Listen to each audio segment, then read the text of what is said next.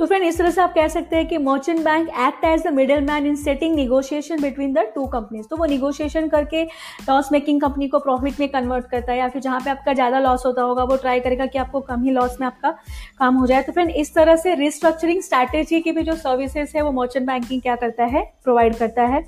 तो friend friend I hope आपको merchant banking की सर्विसेज़ क्लियर है, किस तरह से मर्चेंट बैंकिंग और कौन कौन सी सर्विसेज़ मर्चेंट बैंकिंग प्रोवाइड कर रहा है। तो friend so friend I hope आपको मर्चेंट बैंकिंग की सर्विसेज़ क्लियर है. So this is a very brief so friend I hope आपको मर्चेंट बैंकिंग की सर्विसेज़ क्लियर है कि मर्चेंट बैंकिंग कौन कौन सी सर्विसेज़ हमको प्रोवाइड कर रहा है. तो फ्रेंड अगर आपको मेरा ये वीडियो अच्छा लगा तो फ्रेंड प्लीज़ आप मेरे इस वीडियो को लाइक एंड मेरे चैनल को सब्सक्राइब ज़रूर करिए. Thank you friend